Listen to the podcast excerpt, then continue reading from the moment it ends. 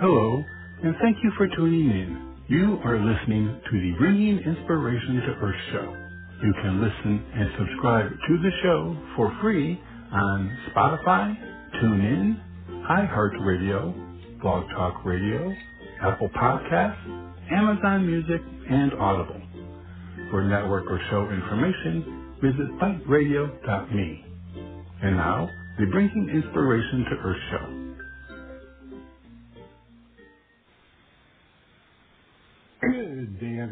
And thank you for joining us for this edition of the Bringing Inspiration to Earth show.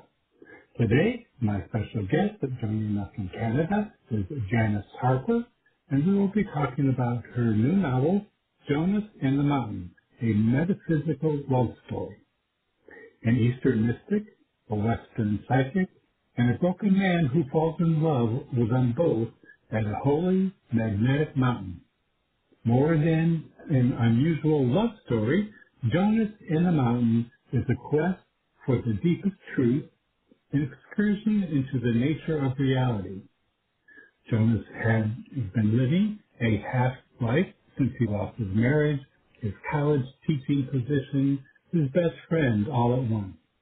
In his darkest moment, he hears a voice in his head and strange poems start to come to him. Janis Harper is a writer, singer, songwriter, actor, and former adjunct English professor turned expressive arts therapist. Her new novel, Jonas in the Mountain, a metaphysical love story, brings together her life, lifelong passions for the creative arts, philosophy, spirituality, and metaphysics. And although an ostensibly fictional, it is the truest work she has ever written.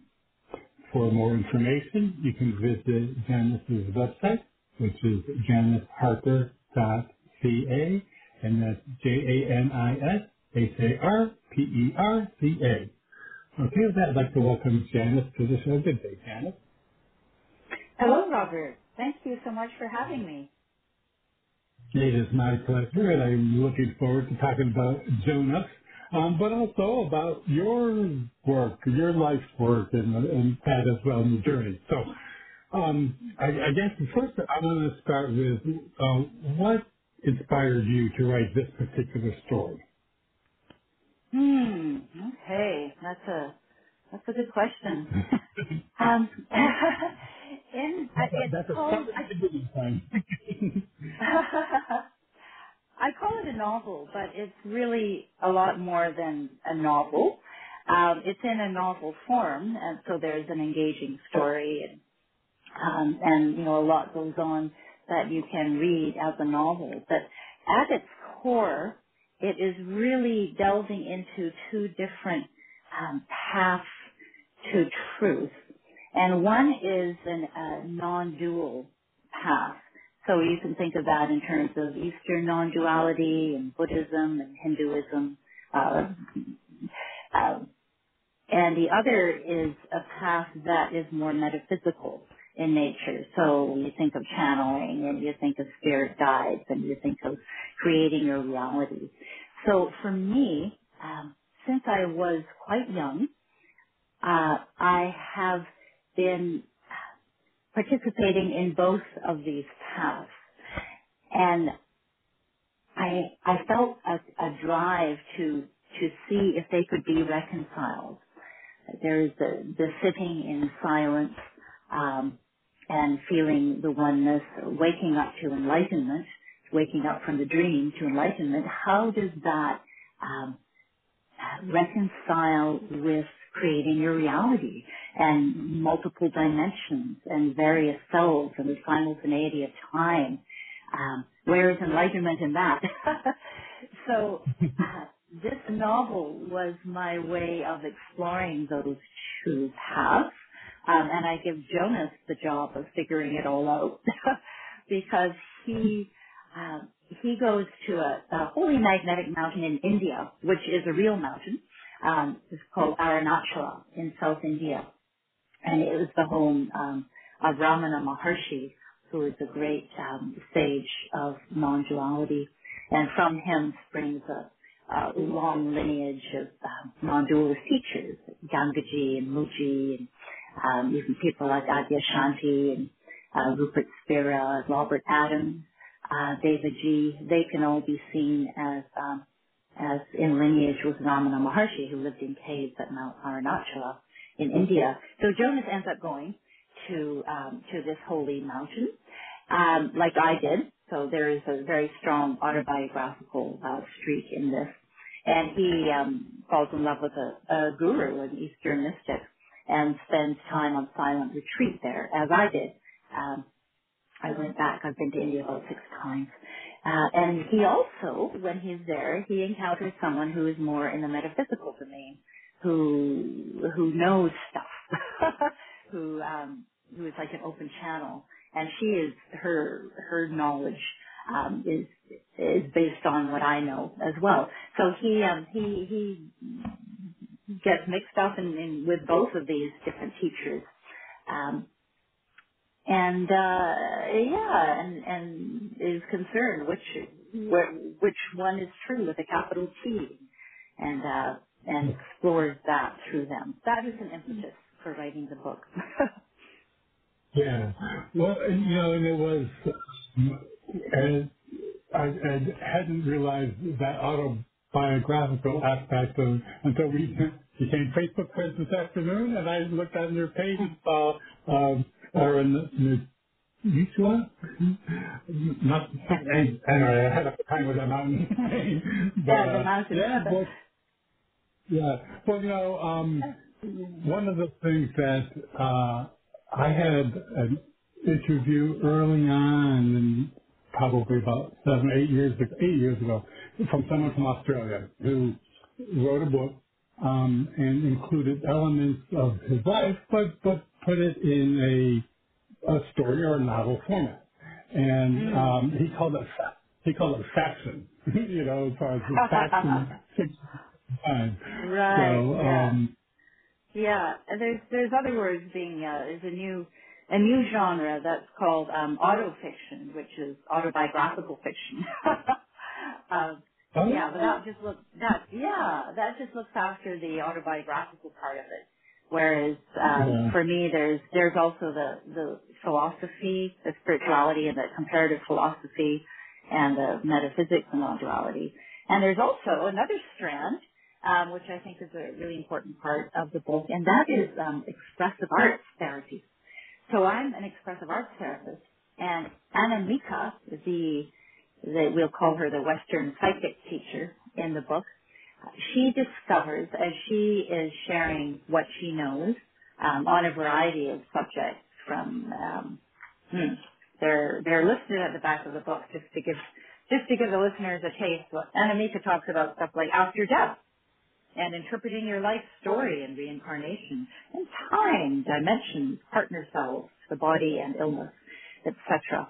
Um, she discovers as she is sharing what she knows, um, as she is giving a kind of satsang, which um, which the, the more traditional guru is giving, which is you know, everybody is sitting and, and um, taking in um, and meeting the truth of what the person is sharing. She discovers that she wants to allow her students to find a way to make the, her teachings real for them, bring it into their bodies, um, let them experience it somehow. So she's she um, ends up uh, becoming an expressive arts therapist without really even knowing it. She has people draw and, and write and move, um, and also meditate, of course, but do so in a more of a somatic way, a whole body way. Um, so there is that strand going on too. There's a lot going on yeah. in this novel. There's this uh, expressive art. yeah, so there there are her teachings, um, but it all seems to fit. You know, it, it does it does uh, is not disjointed at all. Um, at the end of the book, uh, there is uh, uh, an appendix, which are Anamika's exercises and meditations for the reader to to use uh, herself if she if she wants. So you can experience these meditations and exercises yourself. Um, and indeed, I actually um, uh, take listeners through that. On I I have a um, an eight episode podcast on um, my publisher's channel and also many of those places that you say that your podcast is on, Robert. And I read, hmm yeah, I read aloud um, ten minute excerpts of of the book, and um, several of them are spoken in Anamika's voice, and I take you through different ex- expressive arts activities. Um, yeah, so there's that too. That's that's a whole other thing, but that's that's a part of the the so-called novel. Yeah. Hmm. Yeah. But, you know, and, and so now as far as uh, wisdom, you know, um, of Eremika is, where did that come from? Is that, is that um, from basic, is that kind of like your, what you have learned um, Eremika? Yes, indeed. Yeah. Okay. The readers might recognize some elements um, that are similar to other uh, channel sources. There's a lot of similarity to um, Seth, I think, channeled by Jane Roberts. Um, in Mm-hmm. fact, uh, one of the reviews I got from a, a reader said, if you like Seth and Abraham, read this book.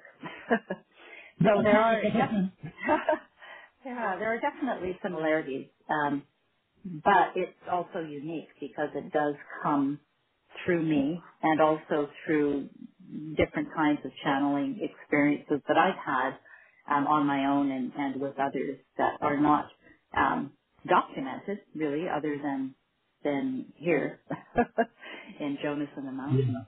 Yeah. Yeah, Yeah. so it, it they they're they're mine. They come through me. Yeah, sorry. Okay. I, uh, you know, I thought so. I you know, um, now one of the things um, you mentioned that there are exercises, you know, um, um, exercises.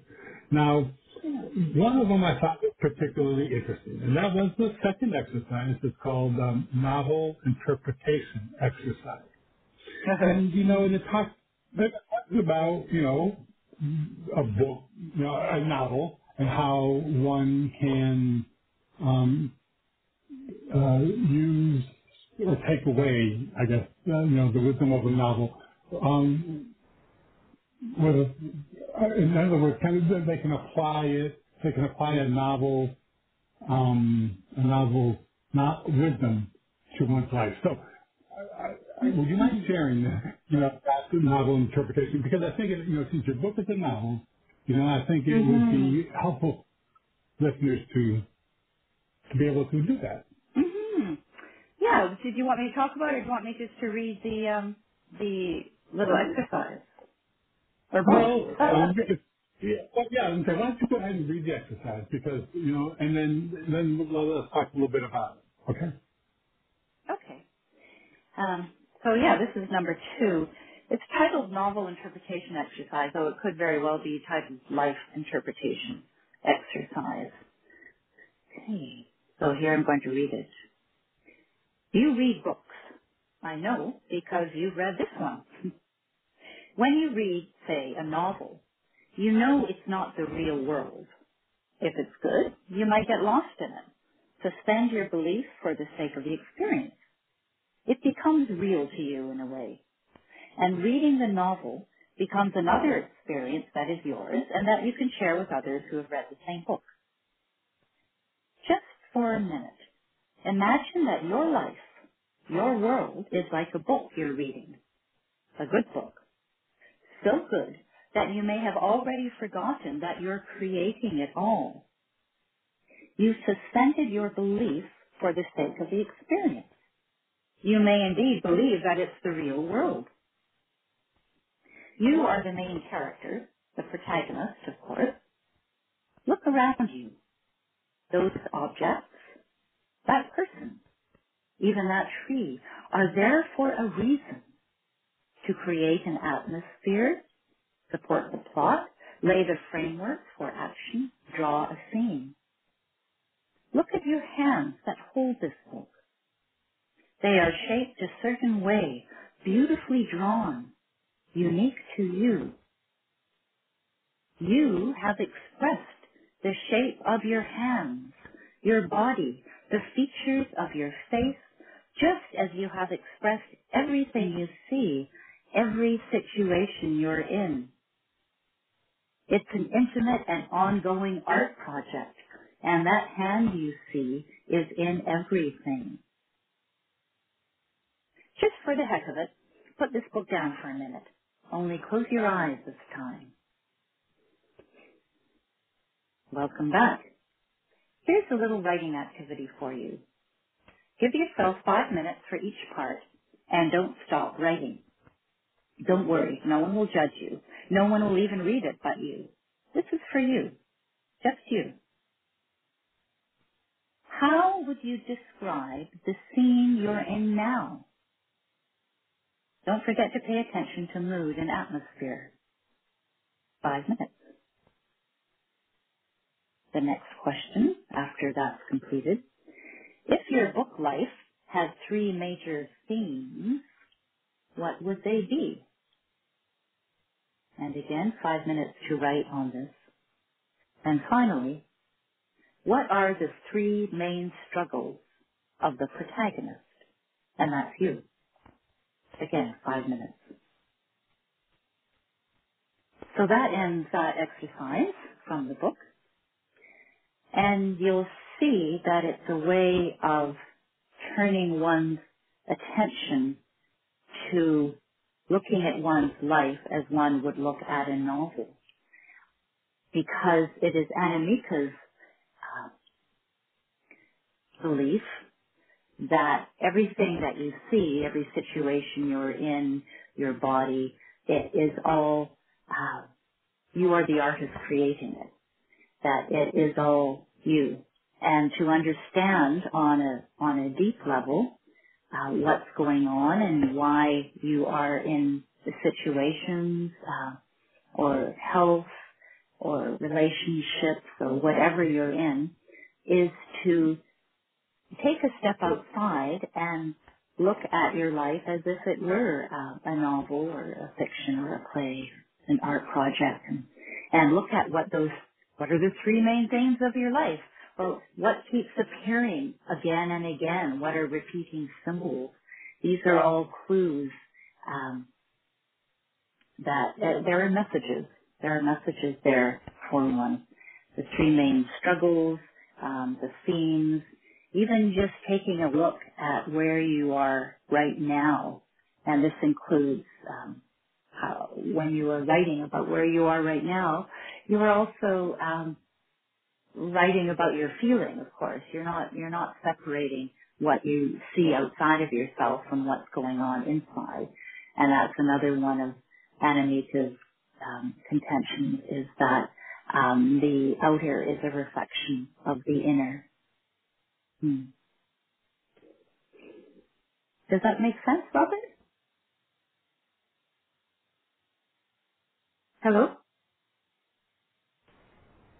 Sorry about that, Janet. There was a little technical issue there. But yeah, it does make sense. And, you know, and what I really like about that, in particular about that um, exercise, is that, you know, as someone goes through reading your novel and recognizing what your characters go through and do, you know, actions taken, that then it's then, um, I think, uh, easier to try and, you know, visualize within one's own life, you know, those similar struggles, the similar types of, um, you know, blockages, but also the, the simple truth, you know, and, and following that truth.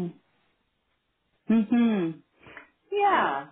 And Jonas certainly does encounter. He he brings he brings a lot. He's got a you know a lot of pain, a lot of baggage that he takes with him um, to India. I think you read a little bit of the synopsis before uh, the show started at the top of the show about yeah his life is falling apart, um, and he it all comes up for him um, in various ways. In, in the silent retreat with the guru, whose name is Dee, um, and in various ways, and he ends up. Um, really working working through that because it does appear. Um, it all it all comes up. yeah, very much.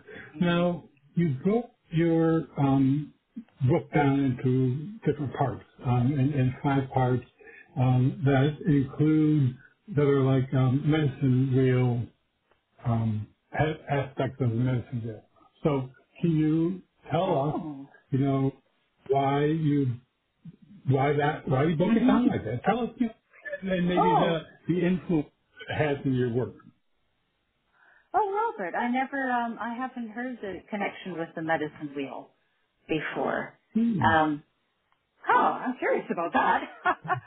um, so, Well, the, well, the the elements that, that you, you, you break it down in, into five elements, you know, and, and um, like the mountain, part one is the mountain earth, and then you have dreams, fire. So can you talk yeah, a little bit about, about the, yeah, that yeah, yeah. So it is uh, structured by by the five elements. Um, the the first part is the mountain, which is earth. Uh, that's part two, dreams, fire. Then part three is relationships, sound. Four is confluences, water, and part five, path, air. Um, now sound isn't really an element; it's really ether, but um, but it works in the novel, and also sound is um, sound is how uh, the only sense um, that one has um, in ether. Hmm, so that, that doesn't really make sense. It is explained uh, in the, the novel um, about how each element, um, hmm, each element, the earth is, is the, the basis because it uses all five of the senses. Um, and then as it, as we get more um, subtle, we get to ether, and then sound is the only um, hearing is the only sense. So in terms of the book, um, in each section there is the, the text is is highlighting a particular element. So in the relationships, um, that section is there's a lot going on with relationships, um, and sound is is prevalent in that um, in that section. There is a, a an interweaving narrative that goes on in the book. So it begins. There's a chapter on Jonas and then a chapter on Anamika and it goes back and forth that way. And then when it comes to part four, which is confluences or water, the two narratives intertwine, and then everything starts to come together, not just with Jonas and Anamika, um, but in terms of the two paths that I spoke of uh, before, um, hmm the, the non-dual and the metaphysics path and everything, but they all come together, um, and, and then then we end up with part five, which is paths and error. Um, and in terms of how this happened in the book, I, I didn't really make a very conscious decision that this is how it would be structured. It, the book itself, as I was writing it, seemed to want to take that structure. Uh, writing this was really a, um, a very thrilling, passionate, creative time for me, and I feel like I was just just taken along um, in the writing of it. I never stopped to go, oh, I'm going to structure it this way, and oh, wasn't this good here? um, of course, there were there was revisions and edits and finessing that went on after, but um, but yeah, the, it just found this this structure with the five elements. Um, are you there? Yeah, yeah, I'm here. Yeah. Yeah, Yeah. and Okay. um, Yeah. yeah. Sorry, I just and I I just thought understand. No, no, no. I was for you to, you know, to go through that, and, and um, yeah, you know, the the one um, when you talked about it, kind of wrote it, not wrote itself, but I mean, it kind of Hmm. flow kind of just happened. I, I one of my books that was the very same way. It was, you know, I- it, I started Mm. writing and I was told what to write next, and I did, and you know, and You know, whole, Ah. you know, uh, you know, that, um, that, it- that it works. But, you know, hmm I think that whenever you have that kind of, um, interaction with inspiration, that it, you know, it's one of those that you you lose that, that ego, that sense of self, time, you know, all of that kind of goes put aside for for what information to come through. At least that's what it seemed like to me. Yeah, yeah, absolutely. That's uh yeah, creativity. I mean it's it's the the inspiration, the the, the becoming that open channel um and letting letting it all come through. And that's uh that is that ties into the interpretation exercise I just um, read and talked about. And in that, yeah, that is how we create, and we we are endlessly creative when we're when we're writing or drawing or making art of whatever kind. And um, and Anamika says this this is also your life like everything um, everything around you that is all part of that of a of an ongoing art project that you are immersed in and creating um, and one way to see how you're doing it you know when you're when you're sitting down to write if you're if you just if you're opening your inner senses and listening and being being that open channel and being fully present that's when the magic occurs. That's when um, that's when it all comes flowing through.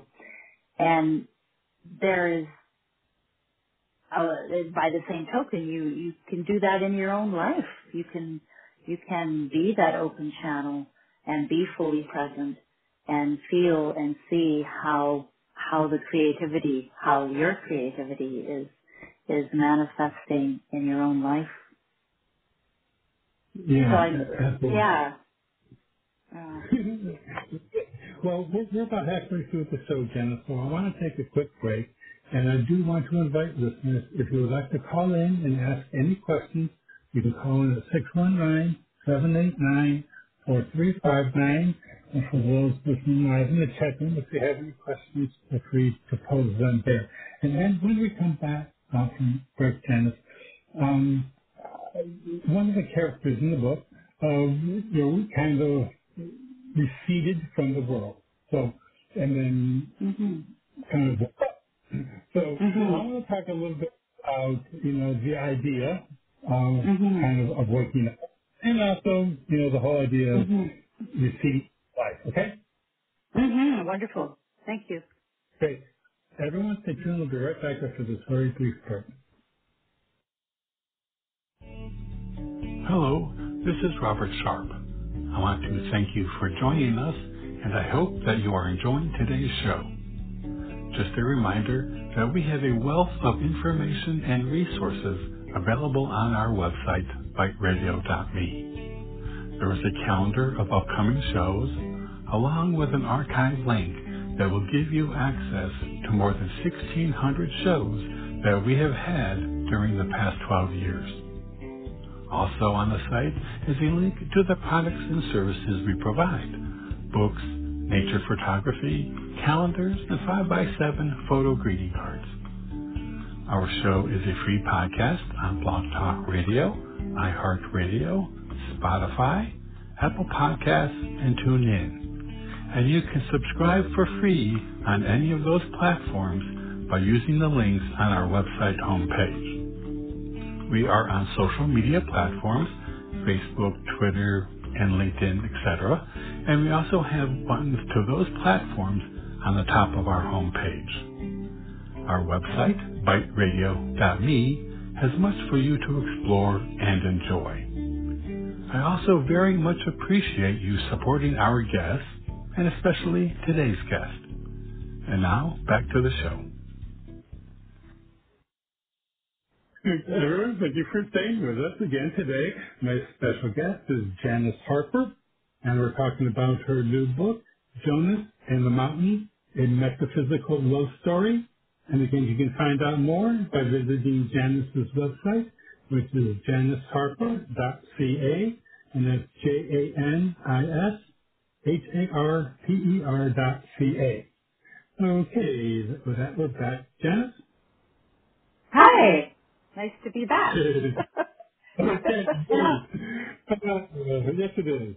So, um, when, it- when it comes to, uh, you know, this particular period of, of the pandemic and COVID, so many people have um, receded into their own, you know, little cocoon in a way. mm. Um, we've had that for quite some time. So um, now, in, in your book, how, how does the how do characters move from receding to waking up, and what does what does waking up mean to you? Oh, Oh, that's a big question. Wow.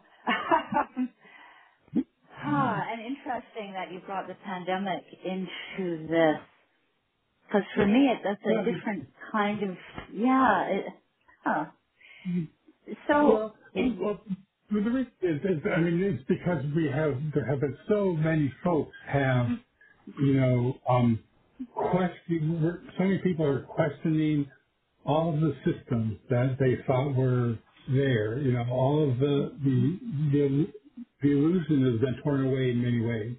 Um, the, you know, so, and hmm in this particular, seems the idea of being woke, for lack of you know um, better term, hmm you know, it is in the forefront of our our thoughts.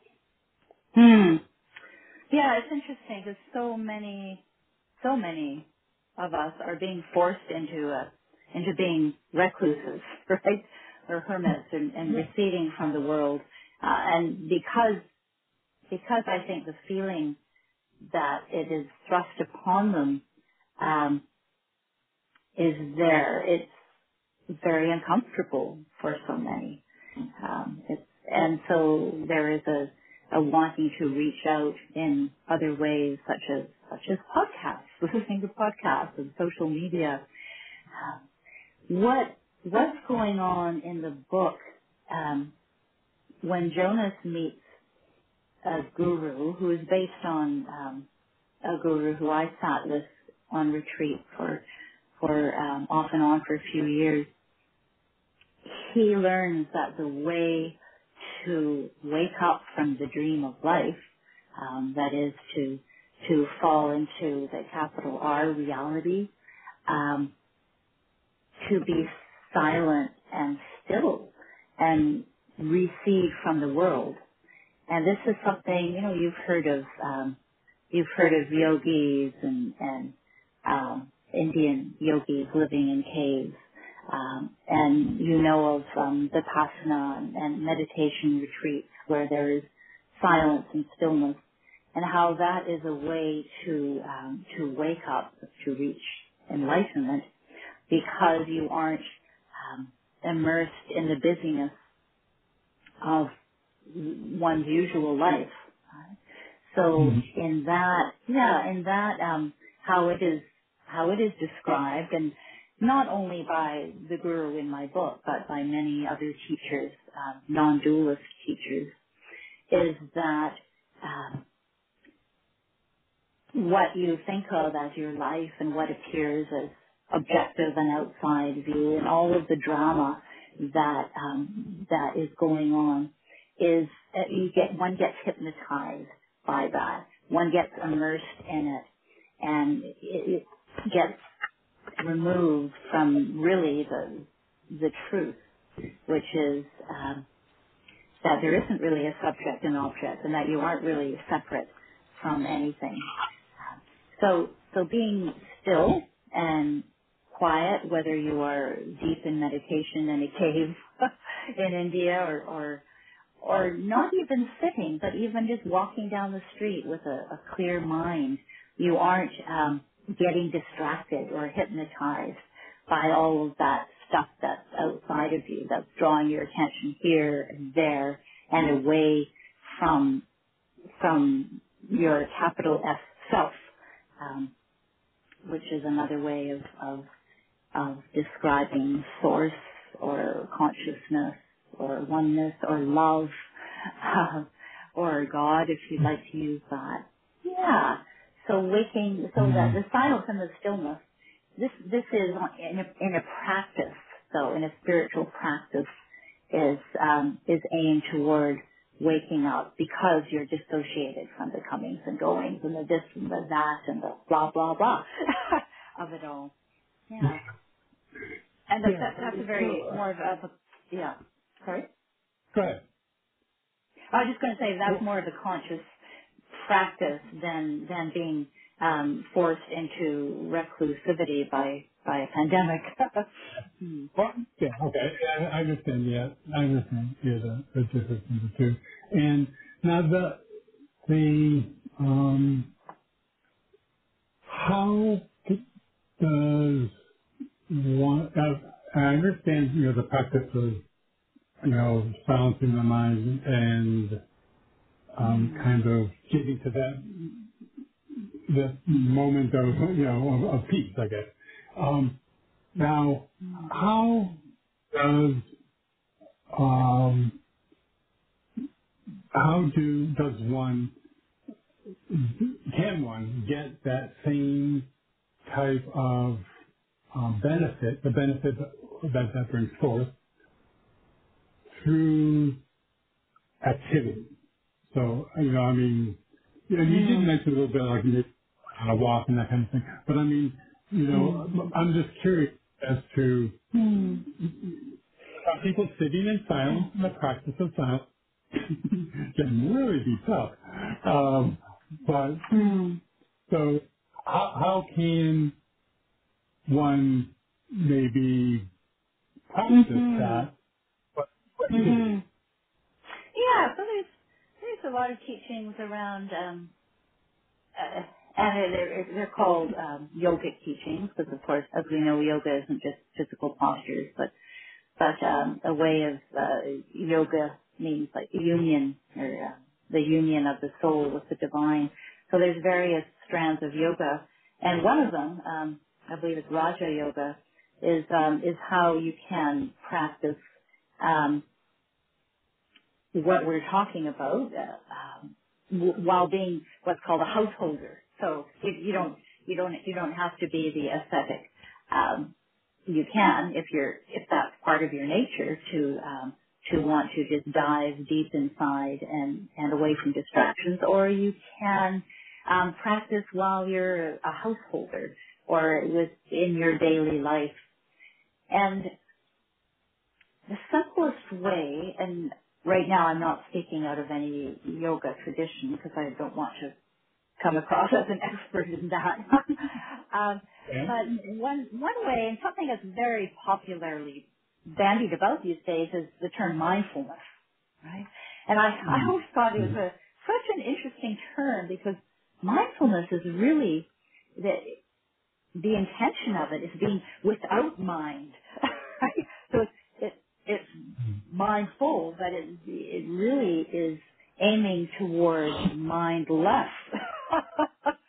um, so mm. I'd like to say mindlessness, though I understand that there's that connotation of, of um, doing something without thinking about it and careless, etc.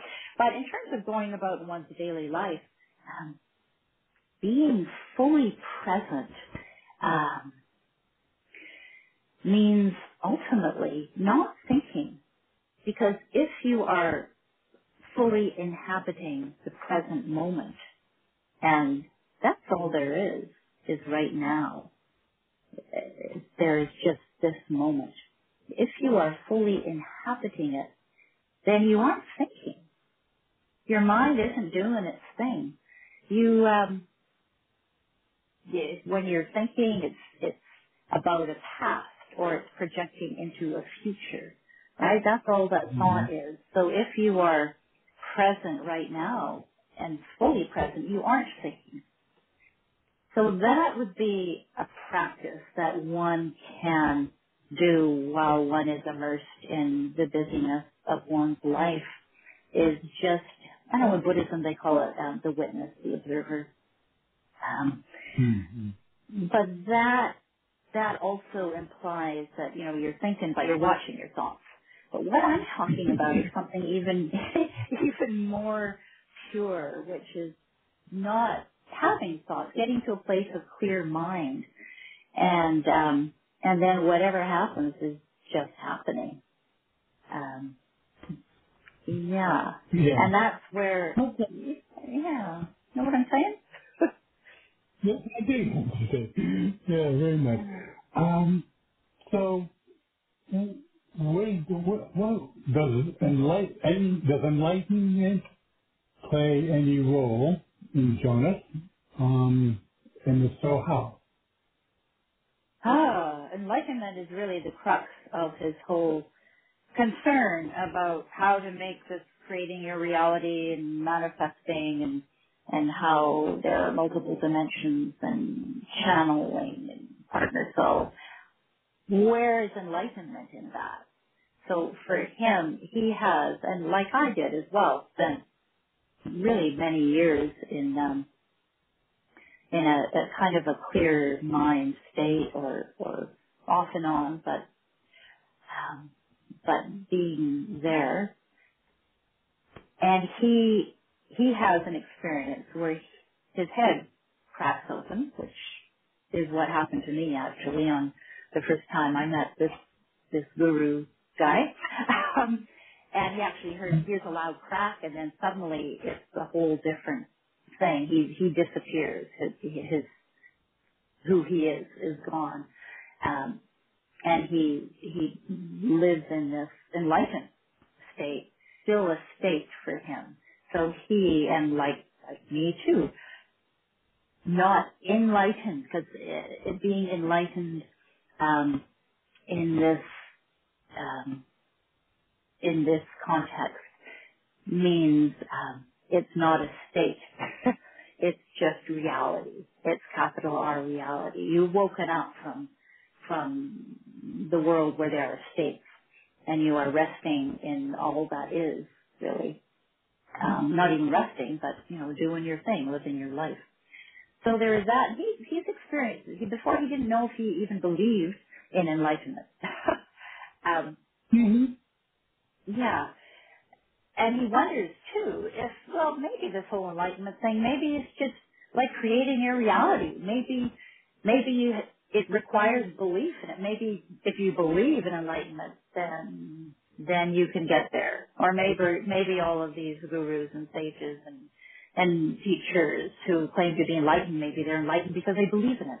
So he, he, uh, he is wrestling with with with, with that kind of stuff. So enlightenment is at the crux of his whole uh, of his very overriding passionate concern about what is true, capital T true. Um, because in Anamika's world, the creating your reality world, um, enlightenment isn't really a part of that. It, it, it, there's no waking up. I mean, both both the Eastern mystic and the Western psychic say that um, what we see outside of ourselves is basically fictional, that we are creating it. But in terms of the Eastern mystic, there is a capital T truth. You just kind of, you wake up and you become enlightened. You step out of that, that, um, that fiction.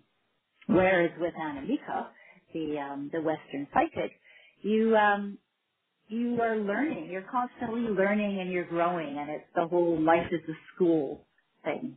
Um, and you are it is the wonderful excitement and passion and, and creativity, and, and the idea is to see how and why you are creating your life the way you're creating it. But there's no enlightenment. There's no waking up to a, a stateless state in that. Um, anyhow, that that is what that is what she says and I'm not going to give I'm not going to give away any spoilers here because that might change. You have to read the book to find out um, if uh, if he continues to hold that that perspective. Yeah, good does that teaser there, Zach. pardon me? That was a good teaser there for Yeah. right. you. Yeah. So Well, yeah, I don't well, know. no, um, Yeah. and, well, are particularly with my listeners, you know, we, we delve in a lot of times into uh, spirituality and meta, you know, metaphysics, and you know, a lot of times we talk about, um, you know, whether or not um, enlightenment is um, kind of you know what it is. Is it is it uh, worth pursuing? How does it look? You know, I mean, it's to, to me, I, I, one of the things that I, I think I saw it somewhere, um, but no, it was a previous guest who talked about enlightenment. They said, you know, you get to a point and you feel that you've achieved enlightenment, and then what? You know, it seems yeah. like it's not really an endpoint, um, but Mm. rather a, a process of li- living or creating. Mm. And perhaps an ever deepening into it. I know with um Mm.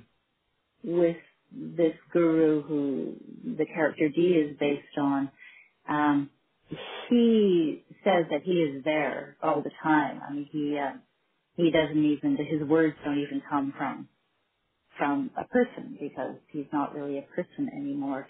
And yet, um, there is stuff that does come up, and so I, there is a with him. I think too there is a a deepening, uh, perhaps. Uh, yeah, Yeah. it's uh, it's Yeah, that's that's that's the big question, really, Yeah. isn't it? Is it does it continue to be a pro? Sorry, good. Does it, yeah, does it does continue to be a process or does it reach an mm, endpoint? And, and you know, if, if there is an endpoint, and I don't, personally, I don't think there is an endpoint, and, you know, and I don't, mm, I just, uh, a daily expression, you know, that, uh, kind of getting to that, um, and, and I kind of have to chuckle with all the mindfulness shows I've done when you talk about mindfulness. Uh, Now, from this point, every time I hear of a you know mindful kind of approach, I'm going to think mindless. You know, because I mean, but you do have a you did have you do have a point there. You know that that that um you know that it, you're kind of eliminate you you can be so in the present that you eliminate everything else. You know, but um but that's, that's you, tough to do. yeah, you you eliminate the chatter in your head because, as we know, yeah, the chatter in our head is what uh, what gets us in trouble, right? Like it's how it's it's how we're we're interpreting. Um, anything, whether it's, you know, an interaction with a grocery store clerk or, or with our Mhm. partner or, um, you know, we, we have all this stuff that we, we bring with us. Um, if we're not enlightened, that is. if we have all the stuff that we bring with us and it's reinforced by the chatter in our head, right? Um, so, you know, whatever you are telling yourself at the time, um, or however you are interpreting um, you know, we all there's stuff that happens, and it, it how we see it, it of course varies with each person because, um, Anamika would say it's because we each live in our individual realities. Um, because we do see everything completely differently depending on really where we're coming from. And yeah, getting rid of that chatter, that chit chat in the head is a way perhaps of um, of seeing more clearly of seeing what is, Yeah. if there is, if there is a what is, Anamika might say that there is really, that there's nothing out there. um, so that's another thing is, is, is there, you know, an objective reality? Yeah. Yeah. Boy. So what, what is, yeah. What is mindfulness to you, Robert? well, up until today, you're being in the moment, and well, you know, it, it is, um, you know, being as present as possible, you know, mm, and uh, you know, and uh, you know, mm, you know, focusing actions on, you know, just just on the present. And, and anytime I find mm-hmm, myself wandering a past or into a potential future mm, um, scenario, um, I, I that to me I know then is time to kind of come back, you know, um, mm, and mm, not live the past and not project the possible, you know. Um, but Mhm. in fact, kind of, what is it I'm doing today? What am I doing now? What needs my attention? You know, um, you know, pretty much as, as much as possible, you know, living in the moment. Mhm. But, Mhm. but that's not, but again, my triggers are every time my mind drifts to the past or to a potential future. That's my trigger to say, hey, you know, you're out here walking in Mm. nature. What are you doing about that right. Right. Yeah. It's interesting because I, I'm still going back to what you said about COVID because I just found that quite interesting. It, on one level, we all have this immense opportunity to to explore, to, to dive deep inside, or else to explore this this being present, this mindfulness. Because if we do find ourselves isolated um, from others, it's an opportunity to um, to be with oneself and to do that kind of practice. To um, one can get there through breathing, just paying attention to one's breath. I mean, being mindful is really like meditating, isn't it? Isn't it a form of meditation? Yeah. Um, Yeah. yeah, and not that you know I'm suggesting, oh, everyone is isolated should meditate. that that might not sound so attractive to people, but there is one there is an opportunity to deepen one's awareness, um, to go inside and maybe and do some expressive arts activities, like like I have in my book, um, which are there to help one one explore oneself simply. Um, and I Yeah. do know it, it. Yeah, it certainly seems that there's lots going on in podcasts and and um, and and groups and, and courses where people are using the arts more to explore themselves and connecting with others in, in various groups and um, to do that. So I think people are during this time using using um, using a creative Yeah. uh, way to to to deepen themselves and and check and explore to go within. Uh, you think? Yeah. I do. I Yeah. do. You know, I mean, it, to me, it's it, to me, it's just been a, you know, a, a period of, um, global, um, kind of a, a, a global, oh, it's such a global experience, you know, with, with Hmm. people uh, isolating people from all across the world, you know, doing all different types of approaches to handling, you know, um, a, a situation that is both individual, uh, community, country, you know, all, all of those um, worlds Hmm. are affected, you know, and it, and it Mhm. just seems, you know, that you know, we've seen a lot of creativity Mhm. come out of this particular. Um, I've, I've talked to Mhm. many of guests who have written their books during the, Mhm. the pandemic, you know, and, Mhm. and now a lot really care for the, you know, the, the book um, promoting that has to go on afterwards with being isolated, but no, nonetheless, it, it does yeah. spur creativity. Mm. Yeah. Yeah. Yeah. Um, Yeah. I want to say I wrote I wrote my book several years ago, but I, I didn't self-publish. I, so it took a took a little while to to get picked up um, by a publisher because it's such an unusual um, book. It doesn't really fit neatly into a genre.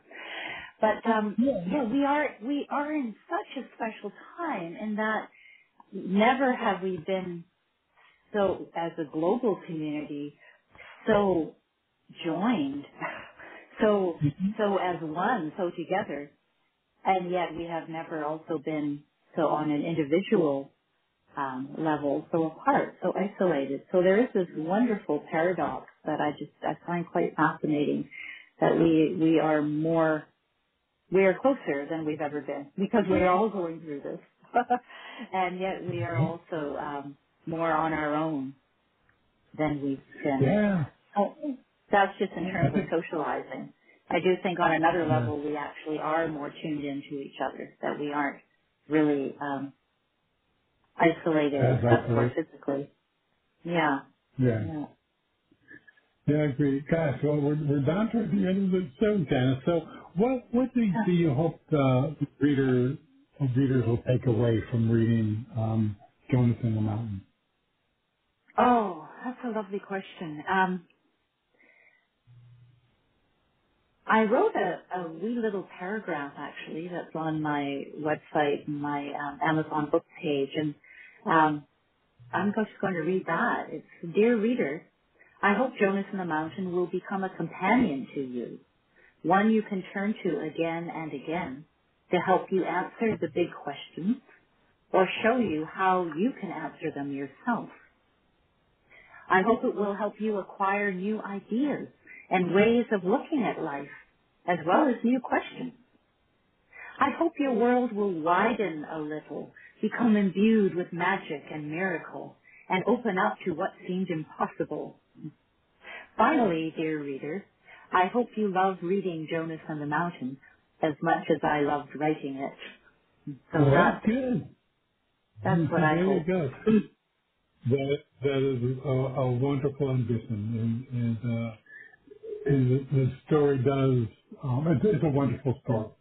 So, Mm, thank you. um, and I love the fact that it might actually even be a little bit of auto-fictional. so, Yes, um, yeah. Absolutely. It's so, not not just a novel. Yeah. Thank you so much for having me on your show, Robert, and giving me this opportunity to, to engage with you and your listeners. I really appreciate it.